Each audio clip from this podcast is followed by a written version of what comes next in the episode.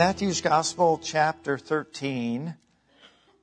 Chapter 13. I'm going to be uh, teaching this morning on the kingdom of God is like. So, Lord, over the next few minutes, as I as I look into Your Word, I thank You that uh, You would grant us all ears to hear and hearts to receive the Word of God. In Jesus' name, and everyone said, Amen. Amen. Matthew's Gospel, chapter 13. And we're going to begin reading in the first verse here in a moment. But just as a reminder, as Jesus taught about the kingdom of God, which is God's rule and reign in the heart of man and over all creation, that which is current and that which is to come, he used parables, which were illustrated stories, to share a spiritual or eternal truth.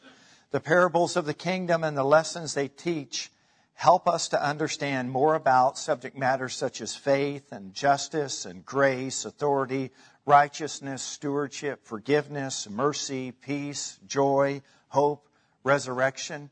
So when Jesus was teaching about the parable, that's what he was teaching about. This is kingdom life. This is the way the kingdom of God works in you, and this is the way it's expressed through you.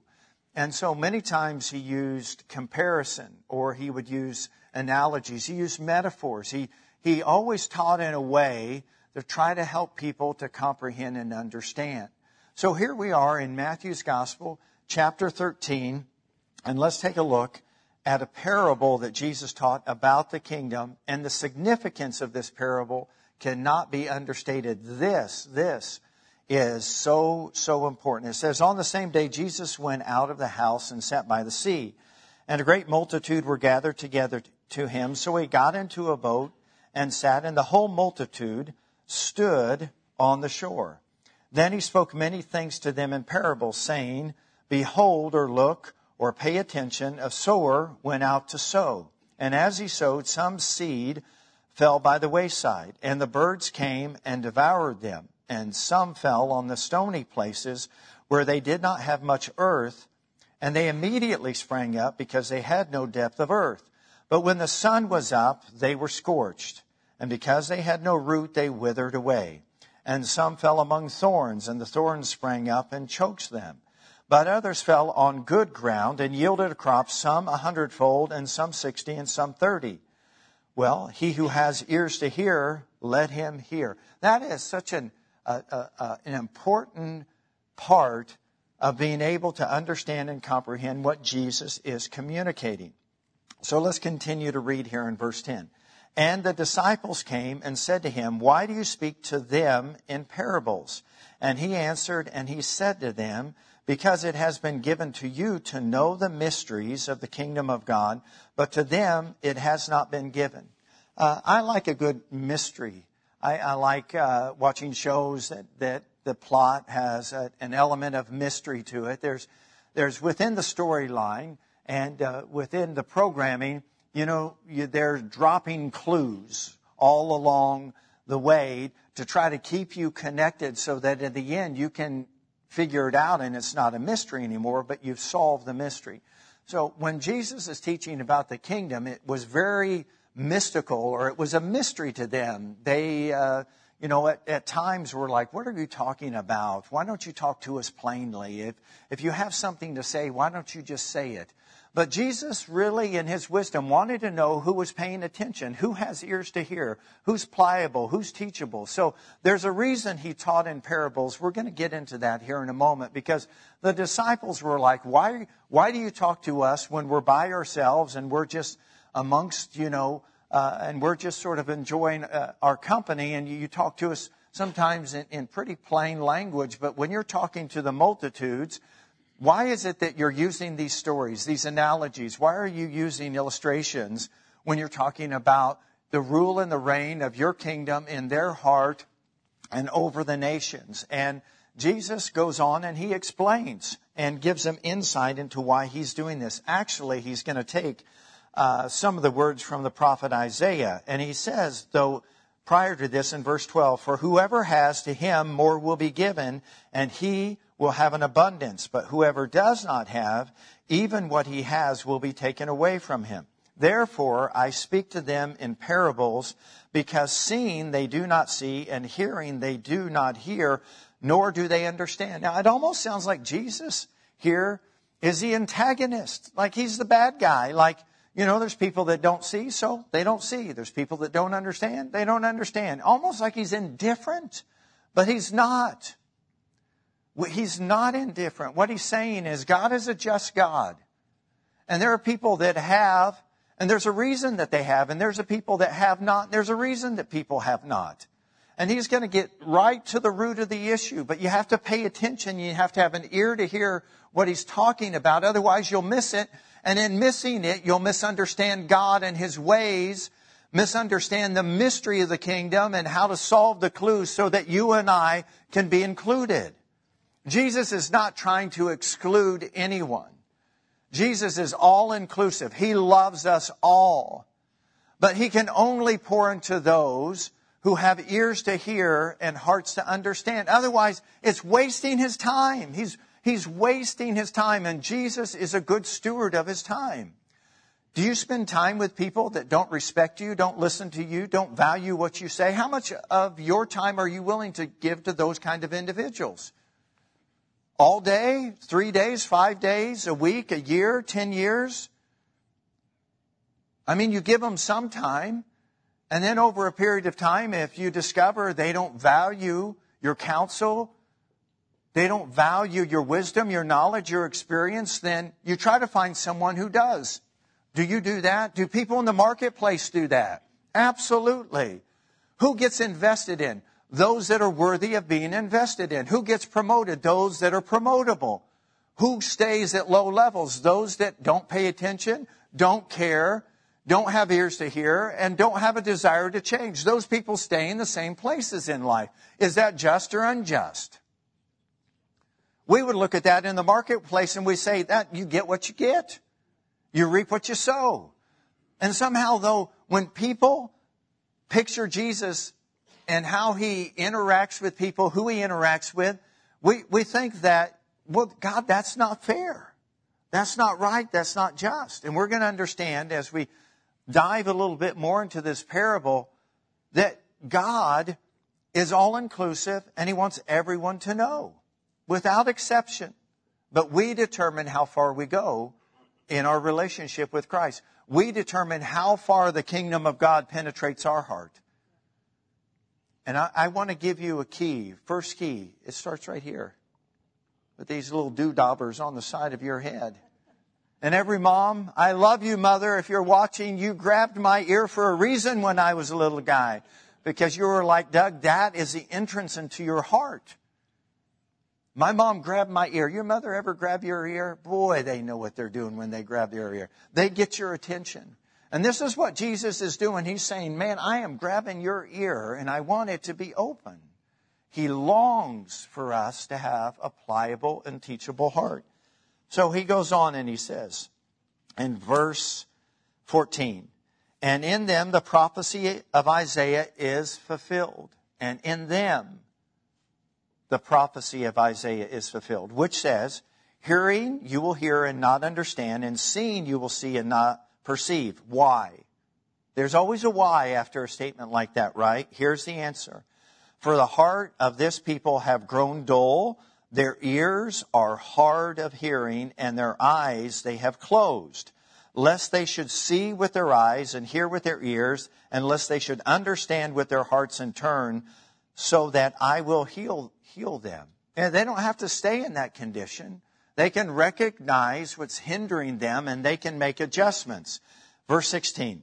But blessed are your eyes, for they see, and your ears, for they hear. Blessed, fortunate, happy, well to do are you because your eyes long to see, your ears desire to hear. For truly or assuredly I say to you that many prophets and righteous men desire to see what you see and did not see it, and to hear what you hear and did not hear it. Therefore, hear the parable of the sower. Now he's going to explain what he just shared. He is going to continue because he wants us to get it. You know, faith comes by hearing. Repetition is so healthy for us, hearing and hearing and hearing, because every time you hear it, it gets deeper and deeper and deeper. You get more rooted, you get more grounded. I get more rooted and grounded the more I hear it. The worst thing we can do when we hear things multiple times is have an attitude, I've already heard that, I already know that, I already understand that. But here's the, here's the reality. Do we really? Has it impacted us to the place that it's transformed our lives? Or do we hear it and it stays up here and it never travels here? Because what Jesus is dealing with is the heart condition of man. He's not dealing with a head problem. He'll get to that in other parables. What he is dealing with here, and the reason he's dealing with it is because if this heart isn't addressed, then nothing he says can help it. Wow. Nothing he says can help it. He said, I, I, I, didn't create this heart. Sin created this heart. I'm trying to come and recreate it. But in order for me to have access into your life, you have to be open and receptive. I can't make you open and receptive, but maybe you can judge yourself in that do you have a know it all attitude? Do you have that I've heard it, I know it kind of prasad about you? Do you have airs about you of pride and arrogancy? If so, I'm not going to be able to help you because I can only help the humble. That's fair. That's just. That's righteous. He desires to help everyone. I, am not. I'm not quite sure. You know um, what causes us to be able to hear sometimes, but I think sometimes in my own life, it's the downward spiral of pride that causes pain because at the end of the downward spiral, you hit bottom and in hitting bottom, and I don't know what bottom is for some people, but you know, for me, I try to make it a real short trip instead of a long journey of spiraling, spiraling, spiraling. I hit, whoa. And in hitting, I'm like, whoa, hey, I don't like this. I don't like what it's doing to me. I don't like what it's producing in me. I don't how I don't like what's happening in me at this moment. So I better open up my ears and start paying attention because I don't like where I am right now. And I have a responsibility for where I am, and I also have a responsibility towards God to look to Him to help me to get out of this pickle. And that's the fun part because when we cry out to the Lord, He hears our cry. His heart towards us is never hard. His understanding is never dim. His attitude is never condescending. But He can only come to those who call on Him. Whoever calls on the name of the Lord will be saved. If we don't call, he doesn't come. He comes by permission. You say, wouldn't it be great? I think it would be great if God would just come and just overtake our heart. But then he would be a dictator. He'd be a tyrant. He wouldn't be our king. He would be like a conquering, ruthless king over the will of mankind. But he made us with a will. And we have to exercise that will to do His will. Even Jesus, in his moment of temptation, said, Not my will, but your will be done. He had to bend his heart and his will to do the will of the Father. And so it is with us. Great lessons. Let's continue to read because Jesus is going to unpack something here and we're going to love it. He says, therefore, because of all of this, because of what I just said to you, hear the parable of the sower. Really hear it. If you don't have the word here underlined, please do so. And as I read through the next several verses, if you do not have the words hear, receive, and understand circled or underlined in your Bible, can I just encourage you to do so because they are key components to this truth? Therefore, hear the parable of the sower. When anyone hears the word of the kingdom and does not understand it, then the wicked one comes and snatches away what was sown in his heart. The sower sows the word, the word of God, sows in his where? In his heart. Jesus is talking about the very core of who we are.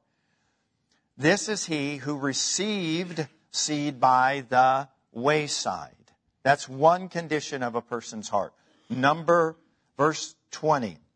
He who received the seed on stony places, stony places.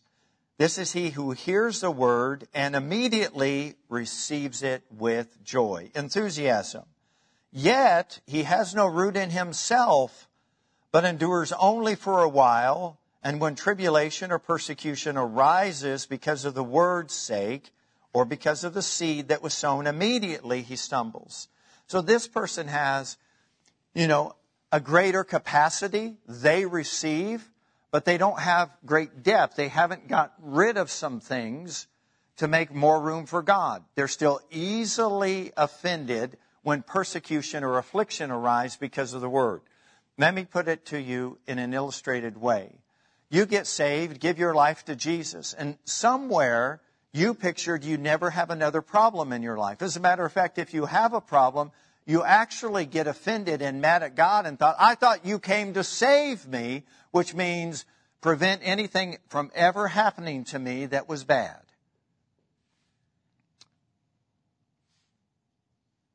Have you ever come to that conclusion? I mean, there's multitudes of people that have. There's multitudes of ministers in order to maybe sweeten salvation, make statements like this. Just come to Jesus and he'll take care of all your problems. Come to Jesus and you'll never have another problem in life. And that's really not the gospel, is it? We come to Jesus because we're in need of a Savior, and He's the only one qualified. We can't save ourselves. Sin has separated us from God, and there's only one mediator between God and man, the man Christ Jesus. The appeal is come to Jesus and be saved from your sins. And you will have a Savior who will walk with you in every season and through every circumstance. And in the end, you will have a home in heaven. But getting saved does not guarantee that the enemy is not still working out there to try to steal, kill, and destroy. The good news is, is that you do have a Savior that abides with you, and you are now greater than the one who's in the world. You are now more than a conqueror. You now can do all things through Christ who strengthens you. Well, think about all of those truths. If you have more than a conqueror living in you, it means you're going to have to conquer some things. If you're going to triumph in life through Jesus Christ, you're going to have some tribulation. If you're going to be able to do all things through Christ who strengthens you, there's going to be things that come against you that try to make you weak. Correct? Absolutely. Now, when Jesus is teaching here, he's saying, I'm going to come my kingdom's going to come and be a part of your life. To everyone who hears, receives, you will gain understanding, and the understanding will cause you to be more fruitful. You'll gain understanding, and it will come in degrees. To some, it'll come in a 30, 60, 100 fold. That's what he's talking about. You're going to grow. You're going to see things differently. You're going to comprehend things differently. The filter of your life is going to be different because it's going to be filtered through your faith. You're going to see possibilities, not problems. You're going to see growth and increase in your life as the kingdom becomes more invasive in your life. But as long as you're offended when tribulation or persecution come, then the word that was sown in you is not going to bear fruit at that particular time. It didn't say it wasn't going to. But at that particular moment, something else is taking prevalence. Something else is preoccupying your attention. I, I love this, the, the uh, pictures uh, that, that show when a desert blooms. Have you, have you seen those, those pictures? Seeds that are out in the desert have been dormant for many, many, many, many years. Those seeds are still deep down in that soil. And when the seasonal rains come and the desert blooms, right? The seed is germinated and bears much fruit. So Jesus is going to continue here. Let's go on. So the second type of soil is those that, you know, sort of a little stony. They've, they've got some Got a little depth, but not much. And verse 22 He who receives among the thorns is he who hears the word, and the cares of the world and the deceitfulness of riches choke the word, and he becomes unfruitful. That's unfortunate. This one also received seed, but his heart was thorny. It was filled with briars and thorns. And, and, and even though he heard the word, there were other things that were preoccupying his attention cares of this world, deceitfulness of riches. And Mark's gospel said, and the lust of other things entering in, you know, even compounds the problem from the seed com- bearing. But the seed was sown there. So the seed still has potential because the seed is the incorruptible word of God. So everyone's getting sown into. Those that have no interest, those that have some interest, those that are conflicted with their interest, they love the world and they love the ways of the world and they love the things of the world, and yet somehow deep in their heart, they also have a love for God. Can you identify with that? I, I mean, but he doesn't have preeminence yet. His kingdom hasn't fully penetrated, but it's not to say they don't love God or don't really care what he has to say. They're hearing to a degree, but not to the capacity that they have. Then he's going to describe the fourth type of soil. And he said in verse 23, He who receives seed on the good ground is he who hears the word and understands it. Wow! Who indeed hears, who bears fruit and produces some a hundredfold, some sixty, and some thirty.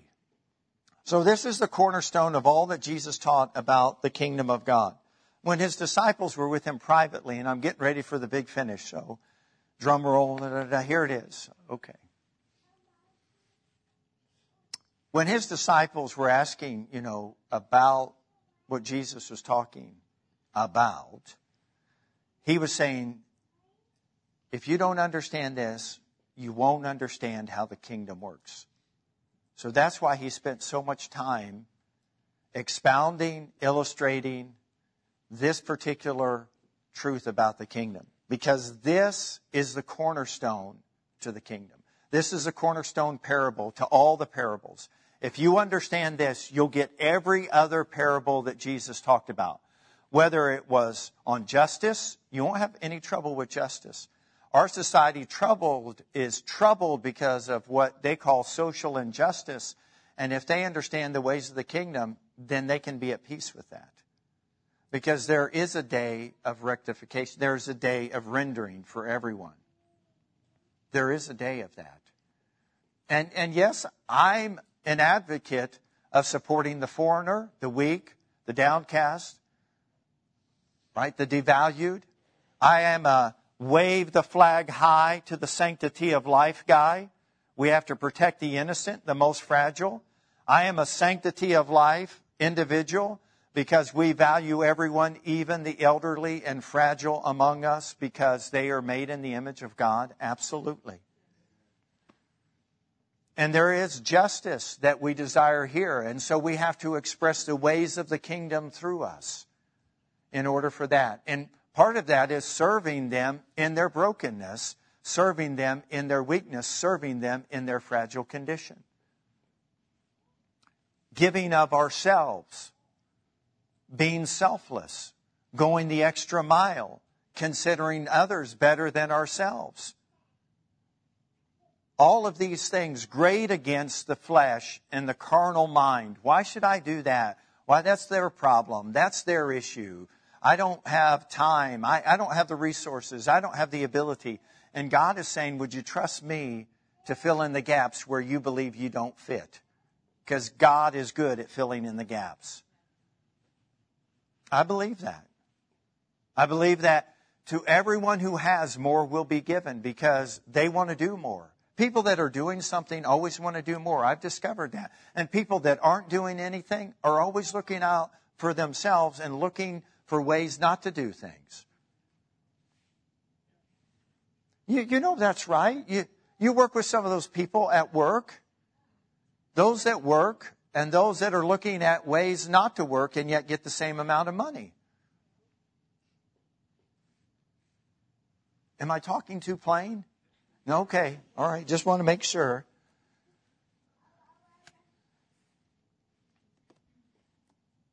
This is the cornerstone of all that Jesus taught about the kingdom of God. So God is just. Everyone had an opportunity to hear and receive the seed. Everyone without exception. The sower sowed the word. God is just to all of us. He's shown himself to be faithful to every single person. That's why he is the just judge. And when people stand before the Lord and give an account for their life, they won't be able to say, I never knew. You never told me. And what he'll say is, I did. Unfortunately, you just didn't want to hear what I had to say. Now, that's not always where we're at, correct? But at times it is. But he still keeps sowing into us because he's just and faithful. There's nothing wrong with the seed. There's nothing wrong with the message. There's nothing wrong with the messenger, which sometimes we like to find fault with both of those, but there's nothing wrong with them. The seed is incorruptible. It is the Word of God. The seed reveals, though, the condition of the soil, four types of soil. People that are completely disconnected and disinterested, they place no value in the seed, therefore they don't guard their heart. Whatever you value, don't you protect? Amen. I mean, you protect your home, you protect your loved ones, you protect, you protect, you protect. Why? Because that's what you value. So if you value the Word of God, you protect your heart. You protect it from what? Getting hard. You don't allow persecution or affliction or offenses to harden your heart. You don't, you don't get mad at God. You don't blame God. You don't accuse God. You don't point your finger at God. Not for long. It, it might happen a few times and then you're like, you know, every time I do that, it's like a boomerang. Just come along, bam, right in the back of my head. Come on, Brady, wake up. Quit that. Because God didn't throw the boomerang, we did. All of a sudden he was like, Are you paying attention? Are you pulling on you're, you're pulling on my ear, Jesus? Yes, I hear you. And we just say, All right, I'm listening. I'm sorry for not listening. I'm sorry for being hard hearted, for being prideful, for allowing this world and all its trappings to captivate my attention more than you. I'm sorry for just putting you on the back burner and saying, you know, I'll pay attention to you a little bit later. And he just patiently waits. Those seeds are still there, they're still in the soil, and he's going to bring someone along to water them. So the enemies that we must identify in our lives if we're going to gain understanding about the kingdom of God, which is how he rules and reigns in our hearts, are, you know, we got to get rid of, as I said, our attitudes, our disinterest. We have to place value in the seed. We have to allow that seed to be sown into us. We have to watch ourselves and not allow stony hearts to develop where tribulation and persecution or the cares of this life, deceitfulness of riches, lust of other things come in and choke out the word, which is the stony and the thorny heart. And we have to make room in our heart for Christ to where we hear, we receive, and we understand. I'm going to finish with this.